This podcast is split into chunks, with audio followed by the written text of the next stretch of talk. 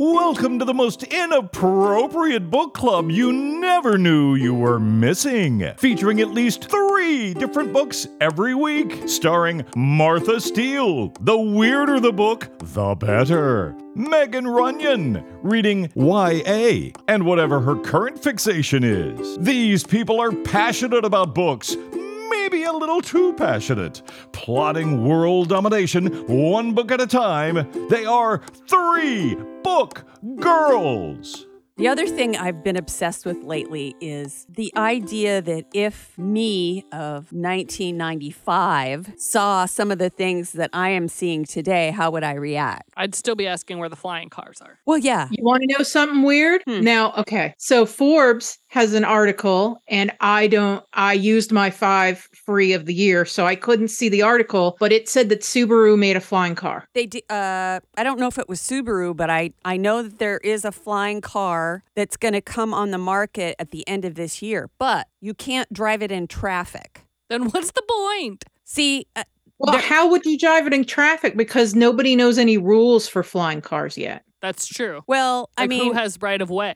the whole exactly. the whole the whole point of having a driving car, I would think. My God, Pat, your hair is huge tonight. Look at that hair. My, my hair is about six inches shorter. It is. Oh. yeah! It's very fluffy tonight. you have it's- you have some serious volume going on there. That's It is why. fresh, fresh from the salon. Ah, Uh, Wow. because I'm gonna have to, I'm gonna have to wig up for this next show, and that was too much hair to even begin to get under a wig. uh, so I am always so envious of how thick your hair I- is. It's seriously. ridiculous. Can I have half of that? Like, just attach it to my head. have you guys ever bought a pair of Spanx pants? Not leggings, pants. They're like black pants. No, oh no, Not from Spanx, no. those can't be comfortable. Spanx aren't made to be comfortable. Well, I can't imagine having it on my whole body. No, but they make different things now. I mean, because Oprah swears by them and says they're the most comfortable thing ever. Hmm. Okay. But anyway, I did see those Spanx on there and I was like, I wonder if those are comfortable because I mean, I love legging, leggings. I think my leggings are the most comfortable thing in the world. Some sometimes. But I saw those Spanx ones, Spanx pants, and they look more like um like a flared legging almost. Those are just called yoga pants. No. Yes, yoga I- pants. Okay, you're sounding very Gen Z with your flared leggings. They were just yoga pants.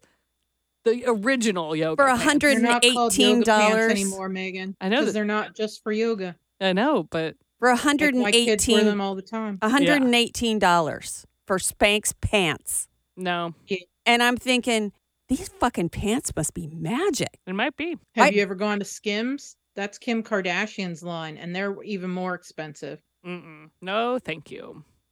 nope. Although I would probably feel like I'm not as fat as I feel if I had a pair of those on. But then I would. But I. I.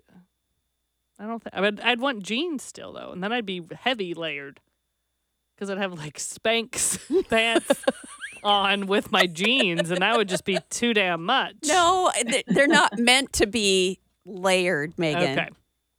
Okay. The, the whole idea of them is to wear them without, have something on the outside that that makes your body look like, Yeah. I think. If they're truly comfortable, then they probably don't compress you any more than an ordinary pair of leggings might. True. Yeah, Stuff. not all Spanx anymore is compression.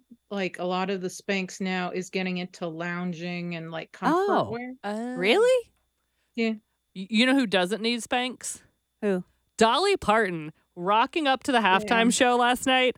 Did Damn. she? Uh, you know, I looked at her and I'm like, Jesus Christ, that woman has a midriff to die for. Did she not have any kids? She No. does have kids, doesn't she? Mm-mm. There's no way she had kids with that body. She's also No, Dolly I Parton and could have plastic and her surgery. husband ever had kids. Oh, they might not have. I don't think they did. They might not have. Yeah, I think I think she's been pretty career dedicated. Her Yeah, whole life. yeah. I Yeah. just I was saw it and I was like, well, I as, as then I eat shit all day today. I was like, shit, I need a damn Dolly at seventy seven just kicking my Yep. ass. I mean, she had She a is- bodysuit on, but still, like, She didn't look like she had a bodysuit Well, on. Uh, it it wasn't like a bodysuit. It was just like a like sheer. Like she wasn't Oh. like bare stomach. I thought that was a bare midriff. no, I because it didn't had like glitter, close. like jewels on it and oh, stuff. Oh, But still, like I was like, "Damn, Dolly! Right before Christmas, you're gonna make us all feel like sh- like shit." I mean, we still love you, Dolly. We love you with all our hearts. I saw somebody on TikTok was like eating one of the hostess like Christmas tree cakes, and she's like watching Dolly Parton on the halftime show, and she's like spitting out the cake. She's like, she's like, never mind, I don't need it. kind of like seeing uh, on the Thanksgiving parade yesterday with Cher. oh my oh god! my god, yes. It was like the women of the seven, like in their seventies, like revolution of TV yesterday. Well, Cher, I mean, that woman has been having plastic surgery since she was what, Oh, 20? my mom has said the Dolly. my mom said yeah, the exact same thing. But but plastic surgery doesn't give you skinny little hips like that. I mean, some sort you can you can make some minor adjustments, but you Yeah. don't have that body just Yeah. from plastic surgery. No. Yeah, that's true. But I mean, it's pretty obvious that that woman is mostly plastic uh, in the face anyway. Yeah, because she hasn't aged since I was. I know. Three. She looks like Yeah. She looks like 20 years younger than me and she's what, 75? Yeah, her and Something Dolly are like- close in age. I think. You know what freaked me out? And I, I said this to Megan the other day. Keith Richards, right? Everybody pulls him up as the oldest guy. Guess who's older than Keith Richards? Dick Van Dyke Well, yes, but not quite who we were aiming for. and still performing. Yes. Joe Biden. Oh. Can you believe Oh Keith Richards is younger than fucking Joe Biden? Keith Richards isn't super old. It's that he looks so old, like because he's been ridden hard and put away wet. Yeah, but he is old. He's 79. Given Yeah, but I mean, he's people have done, been the fact making that he's fun of him still alive is is like an argument against everything every doctor ever tells Well, yeah, you. that's Yeah. that's True. accurate too. He's Yeah, just I taking. mean, that's the thing is that he's just he's looked old for so long. Yeah. like yeah, that's even when he was in his early 60s, he looked like he was I only looked it up Yeah. because there was uh, an article in the news about the Rolling Stones touring again. And I'm like, you know what? When I saw them back in the 90s, they were old. And I'm thinking, how can how can that possibly be a good thing for anyone involved? I don't know. Great question. I suspect the answer has a lot to do with money. Yeah. Yeah, Yeah. I suspect you are correct there, Pat. That's why Daryl Hall and John Oates are bickering at the moment, I'm sure. oh yeah, they're suing each They're other. su- no, or ho- yeah. Oates is suing Suing Hall, Hall. and he got a restraining order out against him. so no Hall and Oates reunion tour. No, actually, soon? actually, I saw in the news today that Hall was performing all the songs at his show last night without without Oates. Oates. all. All I'm seeing, like Hall's cough drops and like Quaker Oats, like in a feud. Yeah, that is kind of Someone Uh. make that like that cartoon of Halls. And, I know it's Halls, but like Hall- Hall, Hall Halls and and Oates fighting. coughing on the oatmeal. Yeah. So, did you guys do any Black Friday shopping today? No. I did all mine this week. Really? Oh, nice. Black Friday isn't the same anymore. No, No, it the mall here was packed. We I drove by it on the way to the studio, and then Martha and I drove by it on the way to dinner, and I have not seen the mall that packed. In No, neither have I. m- years. It was bumper to bumper. People were circling the parking lot trying to find parking. We went to dinner, and then we went to Ulta. So technically, Martha did Black Friday shop. I did. Yes, I went to. um We went to Ulta. Yeah, we went to Ulta. Oh, that was so. Keith, uh, so Martha was buying lipstick and stuff. Am I the uh, Keith or Pat? Do you have a lipstick favorite? Do you wear lipstick regularly? Mine's I NARS only wear it Orgasm. on stage. I hate lipstick. Pat, so Pat, hey, what did Keith? What did you say? NARS Orgasm. What is that a brand? NARS is the brand Okay. and the color is Orgasm. That's amazing. See, I told you somebody else wore lipstick she's like, oh, we don't want to talk about that. Nobody wears lipstick. And I'm like, yes, we do. She got I like mean, one I don't the wear it that often, but she got one of those lip plumper things that makes your lips all fucking tingly. Megan doesn't Uh, like I don't tingly. like it. I don't like that. Megan was like wiping her lips off. I was and- trying like every lip gloss in the place, trying to get it off. I was like, no. So I don't like it. I don't like it. I don't like it. Megan got very triggered by did. the uh, by Are- the lipstick. And as we were talking about Black Friday, I just realized there was something in my cart Uh oh. Better check out. that is like significantly cheaper. It's okay though. It's okay. Martha's shopping. This week's podcast. Uh, You know, it's probably still going on tomorrow. it's probably true. You think? Yeah. Yeah. All and then. Monday, because Cyber Monday. Yeah, but Monday won't be as good. I just don't want to lose this Well, do these the- deals. Do the one. All right, I'm checking out. All right, sorry. I just realized I had shit in my cart. If we ever go on tour, like in in a, an alternate universe where we are so popular that we could book a hall of that size. I would die dead. And I would make sure I hung our picture on the wall. Oh, well, that's high praise. I would put it right next to Harry Styles. very, very high praise for Megan putting our picture on the wall. I, I would. I would go right next to Harry hmm. Styles at the T of the two hallways because then everybody would Oh, see my it. God. Yep. Ugh. That's where I know exactly where I'd be like, this is where this is going.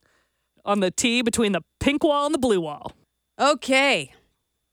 Maybe we should move forward with some possible reviewing of books and whatnot. Yeah. Do I? Uh, am I first because Voni's not here? Megan loves it when she gets to go first. And she it's- gets all super excited about it. Uh, Well, and I have historical fiction this week, so it kind of Oh, goes together Dun, dun, dun. amazing. in my book. Uh, so this week I am reviewing Warrior Girl Unearthed by Angeline Boulley. And this is the second book by her. The first one I reviewed a while back. It was Firekeeper's Daughter. Is it a sequel? It's not a sequel, but it's the same universe. Okay, good. Because if it was a sequel, I would have to boob punch you. No, right it now. is not a sequel. Okay. Different characters. Uh, so we have Pauline and Perry, and they are twin sisters, and they are from the Ojibwe tribe, and they are in Michigan. And Perry is kind of the free spirit of the two. Pauline is very like, I'm going to get all the grades and I'm going to go to college and I'm going to have my whole life planned. And Perry's like, I just want to go fishing off the dock. See you later. So that's kind of their vibe. And they have an internship program that the children of the tribe participate in in the summer.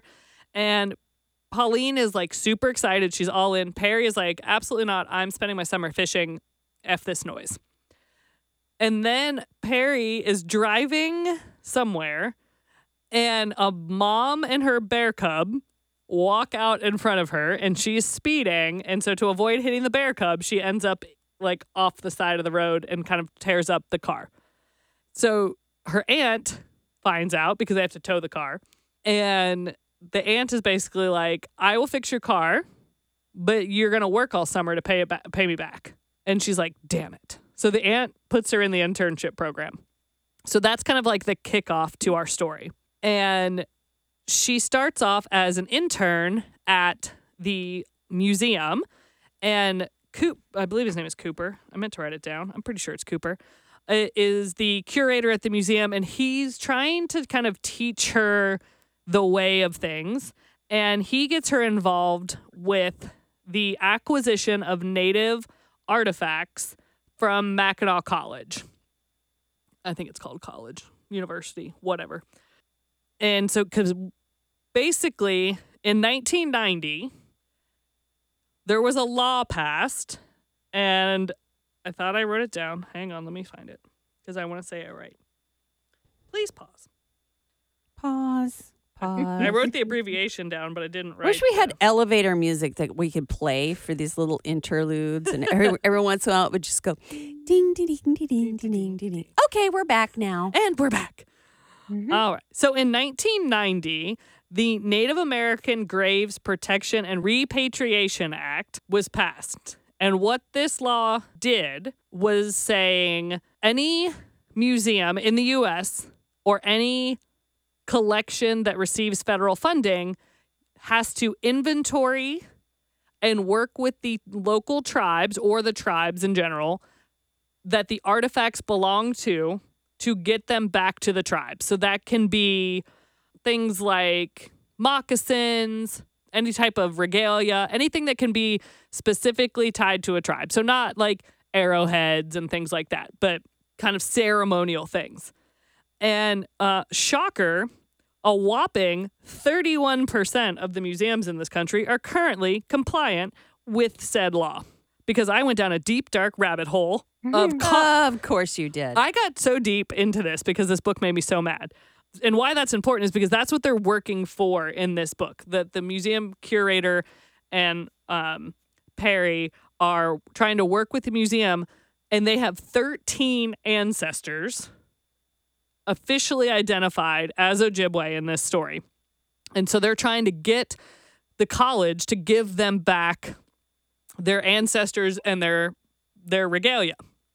So Perry is as impatient as hell. Like she does not want to play the red tape game. She is like, give us our stuff back, give us our ancestors back, or I'm gonna make your life hell. And of course, the museum curator's like, slow your roll because we have to do this the right way. But Perry has some sticky ass fingers. So when they are in places, she will just sneak things out of this professor's collection that has not been inventoried ever, and it should have been inventoried in 1999. And this book takes place in 2000 or 1990. This book takes place in 2014. And so she takes it upon herself to just start stealing the stuff back. First, it starts with like pumpkin seeds out of a basket. And then they have these, I think they call them ash baskets that they make. And each one, each person that makes them has their own kind of signature and stuff. So she starts trying to like steal the stuff back. And then, of course, gets caught with the pump about the pumpkin seeds because she accidentally tells Cooper that she took the pumpkin seeds. So she gets fired from her internship with the museum. So she kind of gets bounced around. Um, and in the at the same time that all of this is trying to happen with the museum, we have a large number of missing Native women.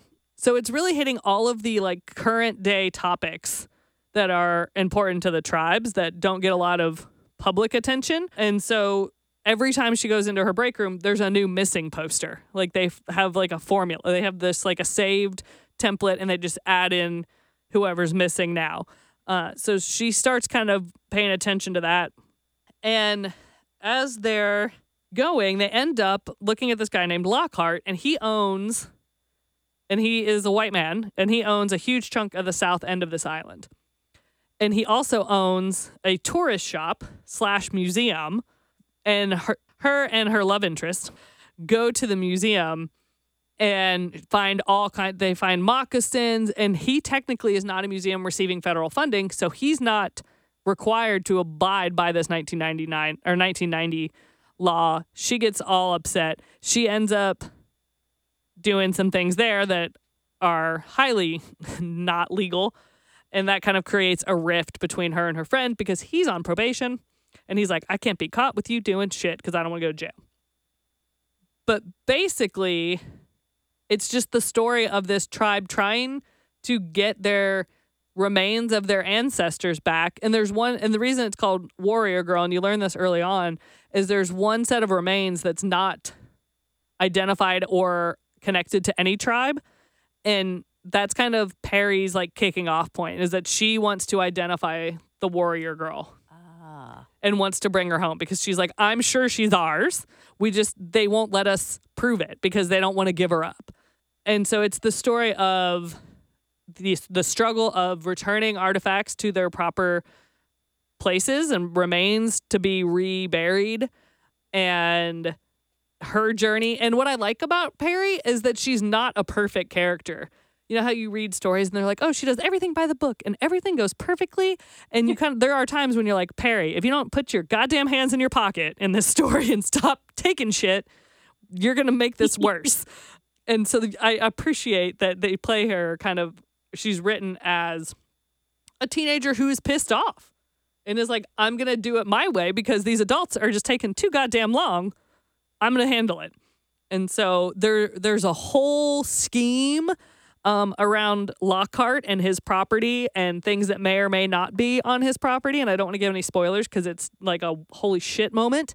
Um, so there's a big scheme with Lockhart and how he connects to everybody was really cool, and how the story of the missing women in town all ends up connecting to different people that you meet throughout the story. And I literally read the 2022 Congress because committee like laws and bills like this have to report to Congress every year and have like an official report. And I read the whole damn thing because I wanted to know. And UC Berkeley is the highest offender of universities and museums with, I think it was like 6,000 sets of remains that have not been returned to the tribes that they belong to Wow. Sheesh. Mm. and it blew my mind. Even one of my friends, I sent it to her because I was reading it. And she's like, "What are you looking at?" Because I was on the phone with her, and I, I was like, "I'm reading this Congress report on on NAGPRA," and she was like, "Wait, what? Send it to me." And so we were both trying to like decode it. But essentially, 31 percent of the museums in this country are compliant with the law that was passed in 1990, and it made me pissed off because give the shit back where it belongs. I'll get off my soapbox now. Uh, but I just. Do not piss this girl off. She's Well, it, it's just it's things know, you don't necessarily think about because it's not something we're exposed to every day. And I mean, Egypt has been fighting the same fight for years, trying to get their sarcophaguses back and their mummies back and all the things that were looted out of Egypt. mm-hmm. So it's it's the same tale, but on the home front, so to speak. And it's been a big big month for me of being pissed off and ready to like rally the troops for our local natives and learning lots of things and researching a lot of things. And this book was great. I give it five stars. I loved it. She just weaves such a great story. And her characters are always compelling because they're so dimensional. And she does reference back to the characters in the first book, but they're not to the point that you have to, you could read this one and not read the other one, if that makes sense. So I highly recommend it. And if you want to learn more about NAGPRA, please feel free because you'll learn a lot and then you'll be mad like I was for hours. Angeline Boulley is like on I don't even know. I hope I'm saying her name correctly. Is like a must buy. As soon as a book comes out, I'm like, give me the book. Just give me the book. And that is Warrior Girl Unearthed by Angeline Boulley. that sounds riveting It Yes. does. and infuriating. Yeah. I literally wrote down Lockhart is a piece of shit in my God, Megan, just express yourself. Stop mincing words. Head. My mom was like, because I had my reading journal out the other day when I was at the house reading. She's like, "You take Megan! notes when you're reading?" And I was like, Do you "Ye- kiss your mother with that mouth? No, she didn't see this page. but I was like, "Yeah," because I can't remember people's names, and it. All right. Moving right along, we can see what Keith has been up to. So the book I am reviewing this week is called Leslie fucking Jones by Leslie Jones. Oh, Woo! Leslie fucking Jones. And that's really what it's called. That's awesome. I love that. Um so for people that don't know, Leslie Jones is a black comedian and she was on SNL for a number of years and then she was in the all-female cast of Ghostbusters and she's really popular on like YouTube and stuff and I've always been an avid follower of her career cuz I really I I really enjoy her. I think she's just hysterical and she just does not pull any punches. She just tells you exactly how it is. She hosted the Daily Show last last week. Hysterical. She's so funny when she is getting pissed at politicians and stuff. She's great. But- I loved her. Yeah, she's she's amazing. And her book so the print book is 288 pages. It is not a very long book. However, if you listen to it on Audible, and that is how I listen to it, there are five plus additional hours of what they call bonus footage. And it's basically her looking at the book. And I've seen her do interviews about her book, and she has said that this is exactly what happened. She reads her own book, and they said to her, Okay, we're going to have you read your own book. And instead of reading her own book, she like looks at the chapters and then it's like, okay, okay, yo, like this is how it went and then she just tells you the story and sometimes she goes off on tangents and is like oh but but wait like listen like this isn't in the book but you gotta know this like this guy and this thing I might have to. Um, I might have to pick that audiobook up now that you've said that. And i she she uh is very uh she she swears a lot. So i mean don't be listening to this with your kids in the car or anything. She tells i mean it's a memoir so she tells about her her childhood and growing up and her family and about her career. And i mean her, she really didn't take off um her career didn't take off until she was like in her 40s so i mean she wasn't like sh- it wasn't something where she'd been like really famous for a long time. She just has the best stories and she has so many times when she goes off and says things like just goes off and talks about like when she realized that she was a black girl and that black people were different than white people uh when she realized that people didn't necessarily all like black people i mean it's really interesting to listen to the story she has and let me also tell you it, for people that don't know she is i think she i think she might be six foot if not she's very close She is very tall. She's very tall. Yeah. I mean, I don't talk about people's breasts all that often. She has the most magnificent breasts I've ever seen. She is tall and statuesque and gorgeous. And she talks so much about how she came to realize that she could be beautiful, even though she was a black woman.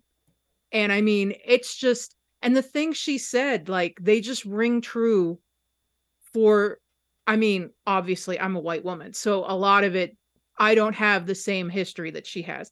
But so many of her stories like just ring true for anything. I mean, like listening to the first time her mother brought her to see a woman who was actually from Africa and that woman telling her that she was gorgeous and that she would be beautiful and now Leslie does that for every young fan. Every young girl that comes up to her, she makes a point to take time and to tell that little girl like you are gorgeous someday you will move mountains like Aw. Hmm. so i mean she and she man the stuff that she she i mean she was crying in parts talking about some of the things she did as a child i mean she is not a perfect person i mean she messed up pretty bad in some things and a lo- and she did a lot of really messed up things as a child it, when she was acting out because she didn't understand things that were going on in her life and eh, this is not like some sugar coated like book.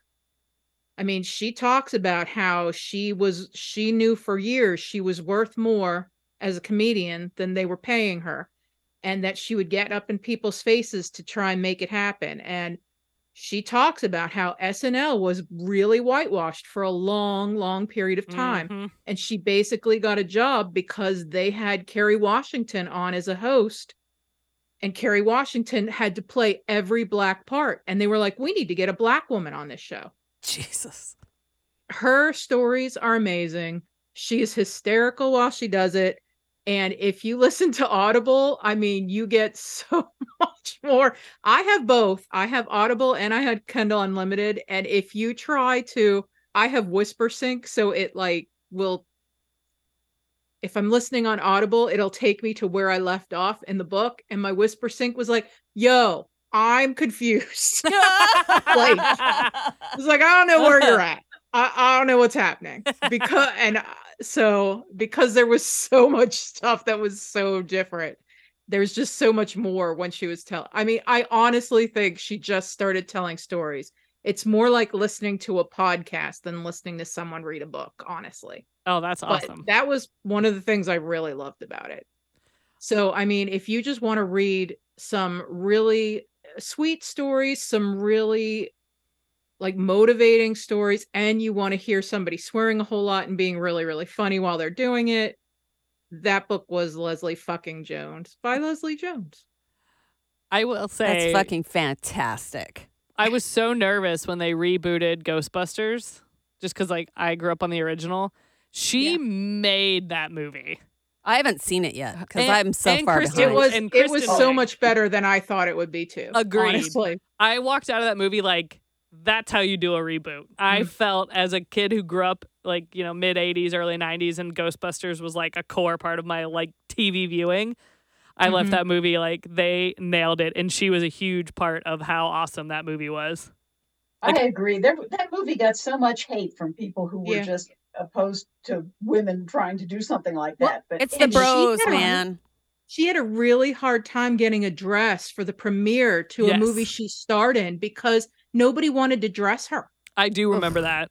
And Because she's people just are stunning. dicks. Well, and I think that was kind of I mean, now that Marvel has, you know, more female centered movies, but that was kind of one of the first out the gate female centered movies. And that was kind of when the the dude bros like reared their ugly Yeah. heads about like Yeah. female centric.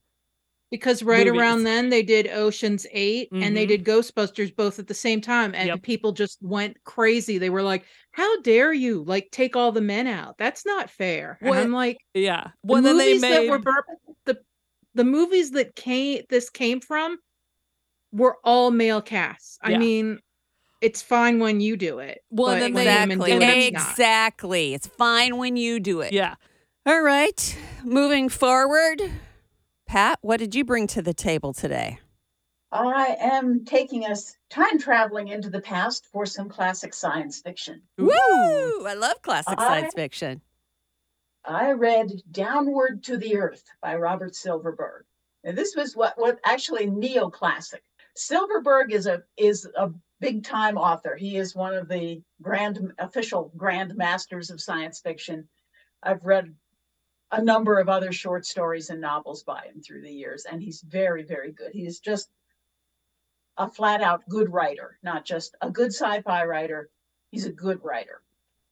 So, Downward to the Earth, which I listened to the audio version, and interestingly, and and very uh, very much a, plus for it, is narrated by Bronson Pinchot, not doing any funny voices, not being some. He's a really, really Oh. good narrator. I've heard him do some other things, Yeah. but I'm surprised he's doing classic science fiction. It's cool.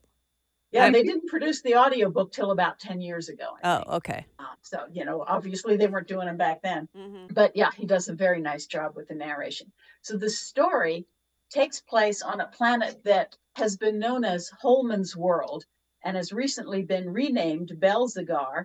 Uh, out of and this here are Megan and me on the same psychic wavelength again. Oh no. A lot of what this what this novel has behind it is the fact that Belzagor was treated badly by the humans who colonized it Mm. Ah. once again dominant dominant society behaving badly taking advantage of other people not recognizing their culture and valuing it so holman's world now renamed belzagor which is a, a native word for them is occupied by two species called the nildoror and the sulidoror the nildoror is the dominant species. They're the ones that our narrator edmund gundersen who was the essentially the governor of Holman's world about 10 years previously, when it was when humans decided at some point that realized that they were kind of screwing things up. So they more or less withdrew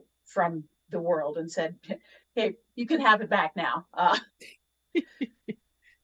so he is he was the governor back then. He's come back to visit 10 years later because he carries a pretty heavy burden of guilt uh, for the fact that really did not fully recognize the Nildoror as a sentient species. They look very much like Earth elephants. And Hmm. part that's part of what plays into this is the fact that when he looked at them, he saw to his mind an animal. And even though he tried to treat them with respect, it was a condescending kind of respect. It was like, oh, here, you can you can understand our language and stuff so we'll give you a bunch of books and tapes and information about what it means to be civilized like we are rather than you have a society let's learn about what your society is like So he he's carrying this burden of guilt for that, and particularly because of seven Nildoror that he is aware of that he wronged badly. Because one of the interesting things, and there are many, many interesting things as far as species of life on this planet, not just the sentient and dominant ones, but all of the species of life. One of the things Silverberg is great at is creating that sort of detail. But the, the two dominant species undergo some process called the rebirth ceremony, which takes place in a isolated region of the planet. Very few humans ever saw it. No one quite knows exactly what's going on, but but they do know that Nildoror have to go through when they get to a certain degree of, of agedness, they have to go and go through this rebirth ceremony and then they come back uh, they will show up again later as young, vigorous, and Nildoror and live out another lifetime. Well, he compelled seven of them to to help with some emergency. Uh, I forget exactly what it was, but they they needed their labor. They compelled he compelled them to work on this thing, and they missed their opportunity for their rebirth ceremony, which essentially condemned them to death for a species that is in large measure almost immortal because as long as they go through the ceremony every so often they can come back and and live another lifetime. So gundersen is journeying he wants to visit the area where the rebirth ceremonies take place. He wants to learn about this. He wants to learn more about what it really means to be a nildoror and so he embarks on a journey and just in case the whole journey thing isn't enough to say, hey, we might be looking at a kind of a standard literary trope here. He's also looking for a figure, another guy that he left behind in the jungle, uh, who who to some degree went just sort of went rogue from what was expected of people working for the human corporations that were running this place. And the guy he's looking for, his name is Kurtz. What we have here is pretty much a uh, Heart of Darkness. Parody is not the right word. It's not a parody in any respect, but it takes Heart of Darkness as its its form, and then sets it on a. On I a, have I have traumatic stress from reading Heart of Darkness. like that book almost broke me. So uh, Gundersen goes upriver, as it were, up continent, and he encounters. He learns more about the Nildoror. There's a lot of subtlety in the relationships for example, he is the Nildoror assign him a guide basically to accompany him. And they go through this whole issue early on because in order to make progress more quickly, the Nildoror can move a lot more quickly than human can walking through this forest. And the Nildoror has the strength for the human to ride on his back, but that's also the way you treat an animal. You ride on its back. So there's this back and forth about well, I don't want to ride on your back because that's not proper. But if we want to get there and not have it take forever, you'll ride on my back. So they kind of reach a compromise where he he rides on the back of his his guide until they get close to a Nildoror settlement, and then he gets off and they walk together so that there's not controversy generated. There is also a perfectly horrifying scene. There are a couple of perfectly horrifying scenes. One in which they find two a human couple who had been who'd chosen to stay behind when the world was repatriated.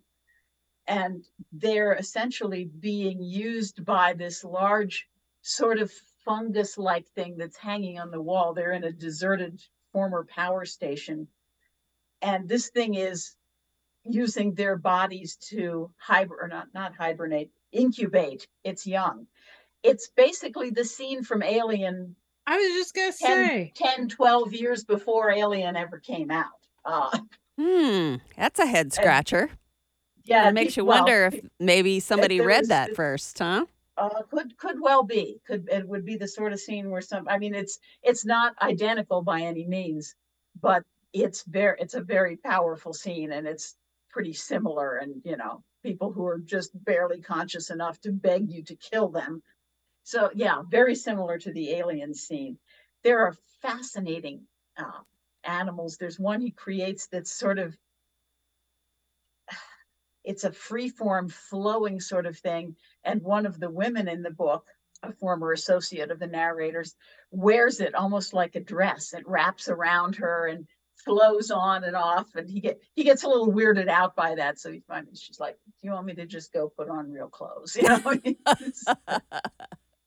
but there's it's a very interesting book in what it yeah how he develops as a character how he plays out his penance how he changes by becoming more aware of the Nildoror society and how how deep and just because a society is not technological, not industrial in any respect, does not mean it's not philosophical, it's not deep.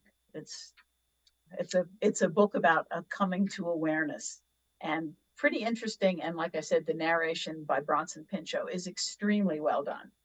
So that is Downward to the Earth by Robert Silverberg.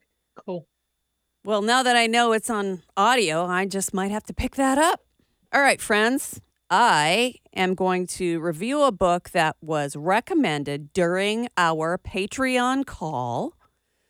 Now, for those of you who don't know what that means, it means that our Patreon members, once a month, we all get together on Zoom and basically talk about books. Mm-hmm. Well, during that call, Shona Lawrence was talking about a book that she had read, and I had tried two other books by this same author and didn't like either one of them. So I really, it wasn't even on my radar. And she talked about it. So I went and picked it up. And the book I'm going to review is called All the Sinners Bleed by S.A. Cosby. So this book begins in a small town in the South. And our main character is Titus. And Titus is this town's first black sheriff. He grew up in the town and seemed to have been fairly, he had a, an okay childhood there, I guess. But he moved away and became an FBI agent. Well, we don't really hear much about why he's no longer an FBI agent until later in the story, which I kind of liked because it didn't seem like this big secret or anything. But when it came out, you're like, whoa, okay. But the interesting thing about the book and the way it was put together is that there's a lot of tension in the beginning of the story because there are factions arguing about a Confederate statue. And so you have on one side a group of church people who are black and a young charismatic black preacher who it, who are going up against these white supremacists basically who are wanting to keep their heritage up in the town square or wherever it is. So things are starting to get kind of nasty, and there's a a march planned for this white supremacist group. Well, right in the middle of all of it, the radio goes off, and there's been a school shooting.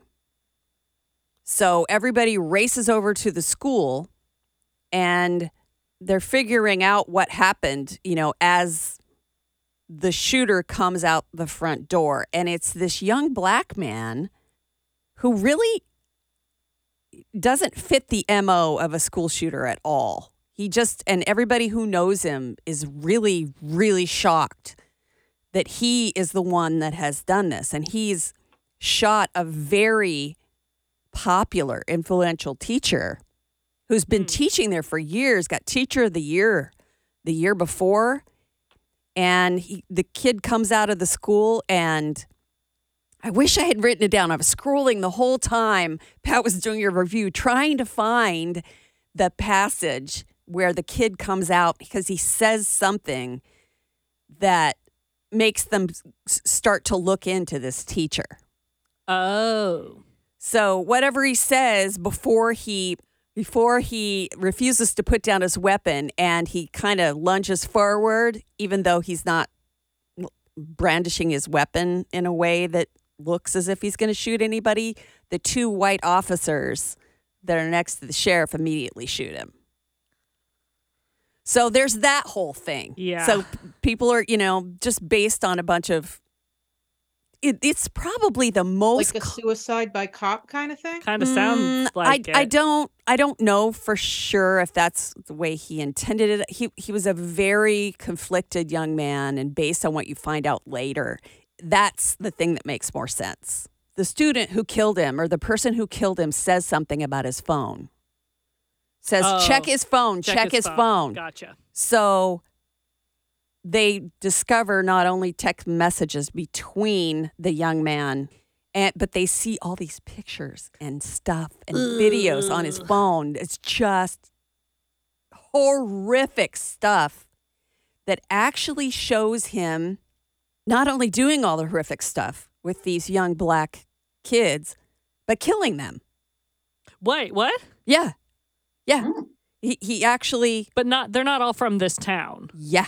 The, uh, what the fuck? Yeah, over the years there were just people who who people, you know, when they're when kids are young and they're of a certain age, they're quote runaways. Right, right. And and that happens all the time. It happens It still happens all the time. Yeah. because it's a very volatile population of young people and it- depending on what their home life is like and all of these other factors like drug use and you know it's it's complicated so these people have gone missing over the years and this has been going on for a really long time I would It's say ju- I'm shocked that Yeah. no one raised red flags, but I'm not shocked. So Yeah. So so th- they find all of this stuff, and the the book is basically about that case. okay. So that case is enough to fill up a book. But the fact that Titus is the town's first black sheriff, he's constantly being questioned and challenged by the oh, I can't remember if it's the town council or wh- whoever it is. the city council. town basically, um, they don't want him in there. It's always been a good old boy system. So all the stuff that's happened in the past has sort of just been swept under the carpet. And the people who elected Titus are wanting him to act more forcefully on these things. So he's got both ends of it coming at him. I I have to say, this is one of the best books I've ever read. wow. It was so good on so many different levels.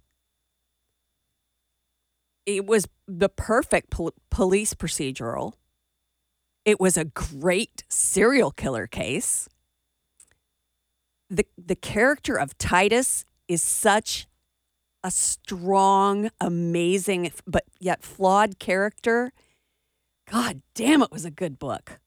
I mean, really good. Wow. That this is three episodes in a row where Martha's given the highest of praises. I don't know what's wrong with me. But no, really, mm-hmm. it was a really amazing fucking book. And I never would have read it if Shona hadn't given it such high praise. I said, Well, and the interesting thing about our group here is that you guys have all heard me review books. You know what I like, you know what I hate. So I said to Shona, Am I going to hate this book? She said, No, you're going to love this book. and she was right. She was 100% right. It was a really fucking good book. So thank you, Shona, for knowing what I love. And thank you, S.A. Cosby, for writing the perfect fucking book. That was called All the Sinners Bleed by S.A. Cosby. Dang. I know, right? I have no idea what's happening right now. We bookended with two really depressing but culturally relevant books. I know. This uh, week. I have no idea what's going on at this podcast. I mean, I read it. I read mine because it was it's the end of Native American Heritage yep, Month, yep, yep. and I saved that book purposely for this month Well, this one, I just finished reading it. I mean, we just had the thing on sa- Sunday. Sunday brunch. Sunday brunch. Sunday brunch. We did the the call, Yeah, and I picked it up immediately because it was available at the library, and I I read nonstop and did not want to talk to anybody the entire time I was reading this book. I was just completely riveted. Which, by the way, we sort of did an ad, but if you want to become a Patreon member and help us raise money to pay for things like equipment and Zoom subscription fees, Yeah, it's all subscription fees these days. um, you can join our Patreon. If you go to patreon.com and search Three Book Girls, we should pop up. Can also find it on our link tree in different places. But we would love to have you. There's several levels, so you can choose your your monthly contribution and the lowest level gives you the Zoom call, and then if you go a little bit higher, then you get to listen to the specially produced episodes and all of that stuff. And we also sell merch as well. yeah, Redbubble. They probably had some sales. We probably should have done a Redbubble We should have. God damn it! I was going to put together Maybe a even, new. maybe Cyber Monday they'll have some. So go check Redbubble. There I, may be. I guess we better get on it and see if we can get some something new up before then. Yeah. And this is your ad portion brought to you by Three Book Girls. Here we are. Oh, and I Taylor texted me the other day and told me that I was incorrect with the number of books she Oh has. yes, because we were talking about the number of actual books you own that you haven't read. Yes. And I said 500 and some odd books is a ridiculous number. That must be her total number of books. And she texted, She did. So, and she has now bought 11 more books since last week. so her total now books owned is like 690 with the 11 she bought this week. Are we saying that's not a lot? no, No, we're, we're saying, saying it that's a is a lot. lot of the books that she hasn't read that she owns. And she has not read like 670 of those 690. In other words, she she's set for for for a bit. She can do the avoid the store in 24, 25, 26, 27, 28. Dude, I'm not even going to tell you then. No, how it would only books take- I have on Kindle. It would- no, that doesn't count. I don't know if she counted. I don't know. Does, I don't know That if Taylor has count. Kindle or not. Not We were talking physical. books We were right talking now. physical books. I Uh, how, uh, Keith, what what is your number? How many unread books? I don't know. A, a lot. And when we started this podcast, Keith didn't own any books. Uh, no, they Physical were all. books. That's true. And now, because if- I, remember we had a conversation about it, and then all of a sudden the pandemic hit, and we were it was like, also Shona Lawrence's fault. Yeah, because Shona was reading about like the power grid and like solar flares. "Oh, and, that's, right. And I was And like, Keith if was like, something "Shit." happened Oh my and I didn't have God. a Kindle, what would I do? so now, if you could see Keith right now, she is surrounded by full bookshelves on all three sides of her chair. We're enablers. We are. Yeah. I'm shopping for books right now. I'm sure my count is a couple hundred. I don't even want to go try and count. I did just realize though that I need to add Angeline Boulley to my auto buy authors of my like authors that don't count Towards your towards my like can't shop because I we picked some people got to pick a, like a handful of authors that it doesn't matter if I've bought a hundred books this year I'm still buying this book so I need to add Angelina I just Boulley. think that's a hater's way of going about it, Megan. I should. I think we should be able to buy as many fucking books as I we can, want. I can, uh, but I'm going to owe the food bank a shit ton of money because that's who I'm going to have to donate to if I buy books before I'm allowed to, based on my own rules. Which is I'm fine. But you gotta pre-ordering support them. local That's bookstores. allowed. Matter of fact, but- I'm going to go buy Leslie Jones's audiobook as soon as we get off here. Target has buy two get one free Yeah, On books? on books Till when? Uh-huh. Till Probably through the weekend, I would think. through the weekend. I think. Yeah. Yeah, That's how Taylor Oh, ended up with six Too new late for anybody listening to this then. True, that's but why they, I'm pre-ordering all my books that I get. Taylor girl math. pre-orders and one free. Yeah, Taylor Taylor girl mathed her books out of the Target sale because she's like, two of these were free. and she used her Target card, so she got five percent off. She really It's girl totally mathed birthday it. girl weekend, so she's allowed to buy books. That's true. Birthday weekends are the ex- another exception. She has the same birthday as Pat. oh, happy birthday, Yeah. Taylor! Oh my God, we didn't even address that elephant in the room. Happy birthday, Keith. Happy birthday, Pat and Keith. Yes, Thanks. Keith. Happy birthday on Sunday to Pat, and happy belated birthday to Keith, whose birthday was on Thanksgiving. Which your husband did the cooking. You said, yeah. Yep. Sweet. So you know what's weird? We got two Pisces True. right here, Yeah. and then we got Keith and Pat that are both Sagittarius. Sagittariuses. Voni's a Leo. Mr. Keith's a Leo. Oh, Mr. Keith's a Leo too. Mhm. That's perfect. You see? His birthday and Voni's are like two days ahead, away from each other. What is it with all that? I don't know. I don't know. It's It's weird. like we're all just attracted to each other. We're all just and the Pisces are both wearing purple today. Yeah. Pat, do you have on green or gray? Actually, uh, it's purple. Oh my gosh. Okay. I got on purple too. well, It's just a lighter color. I what don't about you, purple. Keith? Where's your purple at? No, she's got on I don't wear on- purple. on Why? green. And yet we inundate her life with it. It's like I suffer through it. I was today years old when I realized you didn't like purple. yeah, I'm not into pastels. This is not a This isn't pastel. pastel. Yeah, it's adjacent. It's a I don't gr- it's I'm a not- grape. uh, I'm not into girly colors. It's a Barney. that like it's a? Barney purple.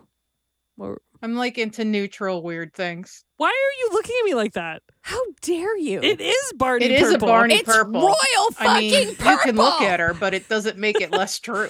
Oh. now I'm totally disgusted and offended that I am being associated with that asshole, Hey. and that's gonna do it for Three Book Girls. If you made it this far, you are truly bookish. So go to Facebook and join your fellow book lovers on the Three Book Girls Squad.